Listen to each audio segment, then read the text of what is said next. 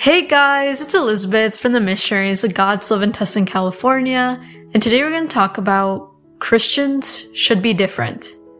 Before we dive into this topic, I invite you to find a quiet place to sit. Strain your back, relax your shoulders, and take a deep breath in. Invite the Holy Spirit to come to you. Come, Holy Spirit, please descend your Spirit upon me and fill me with your Spirit. I do not deserve you, but I need you. May my actions, feelings, and thoughts be inspired by you. I receive you, Lord, and please relax my body and release all the stress. May I remain in your peace, Lord.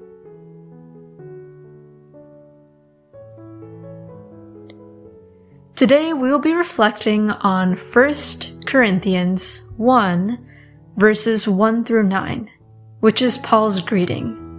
In this greeting, St. Paul makes some interesting statements. We'll be reading the passage, but as we read it, I will be giving some commentary to better understand it. So it reads Paul, called to be an apostle of Christ Jesus by the will of God, and our brother Sosthenes. So here it informs us who is speaking. But Paul wasn't just any kind of person. He recognizes that he is an apostle, but not because of his will, but because of God's will. All apostles of Christ, prophets of Christ, and messengers of Christ are what they are because of God. God is the one who calls us to be a prophet, apostle, or messenger. He is the one who selects us, and not everyone is selected. St. Paul recognizes that he is an apostle because of God's will. And he mentions Sosthenes, who accompanies him to write this letter. It continues to read, To the Church of God in Corinth. St. Paul doesn't just say the community or the group in Corinth, but St. Paul refers to it as the Church of God, which refers to people who are baptized, who believe in God, who follow God. Now notice how many times St. Paul will be saying Jesus Christ, Jesus Christ, Jesus Christ throughout this passage. He almost repeats it in each verse. Why? Because he wants people in Corinth to understand that they are not a part of the world, but they are a part of Christ.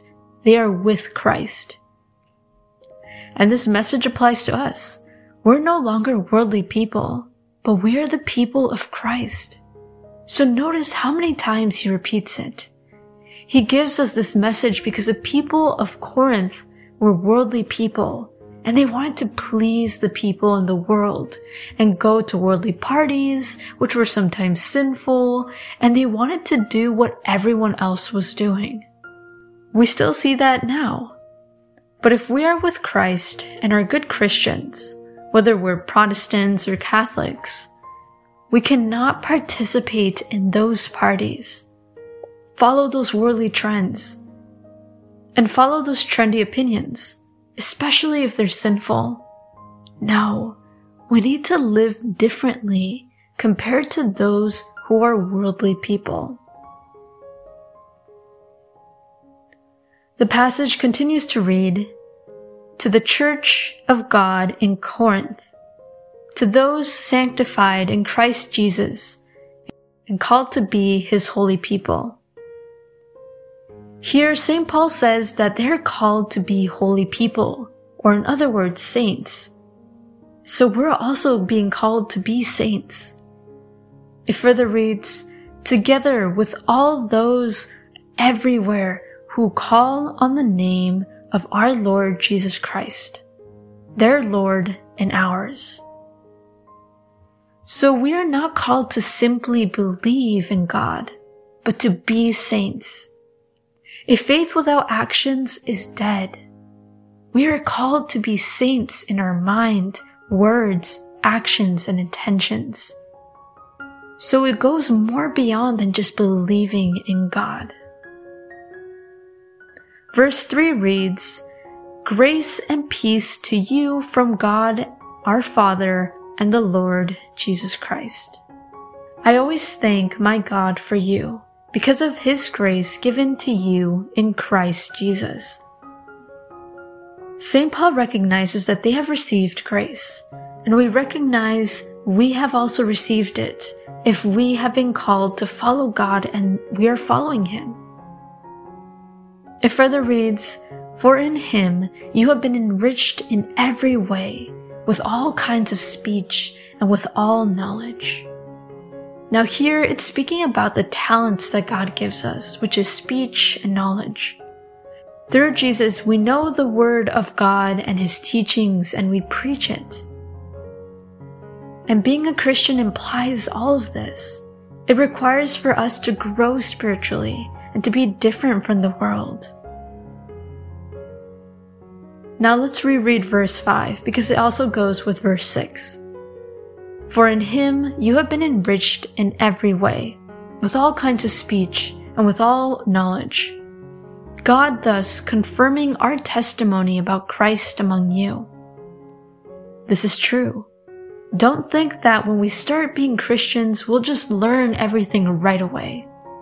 No, we'll learn little by little and we'll be transformed by God bit by bit. And through time, we will witness testimonies that confirm that Jesus is with us.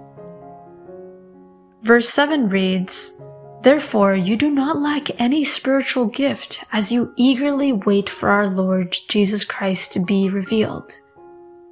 Notice the phrase, as you eagerly wait for our Lord Jesus Christ to be revealed. St. Paul was asked questions like, when is Jesus coming again? When is the world going to end?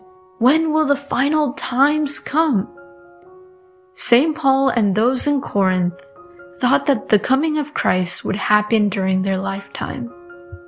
So here St. Paul addresses those doubts and questions. He will also keep you firm to the end so that you will be blameless on the day of our Lord Jesus Christ. There, St. Paul announces the coming of Christ, but we need to be blameless so we can receive Him, be carried by Him, and be with Him. Verse 9 reads, God is faithful, who has called you into fellowship with His Son, Jesus Christ, our Lord. It is very beautiful what St. Paul says in this greeting. He is preparing us for what he will say to the people in Corinth.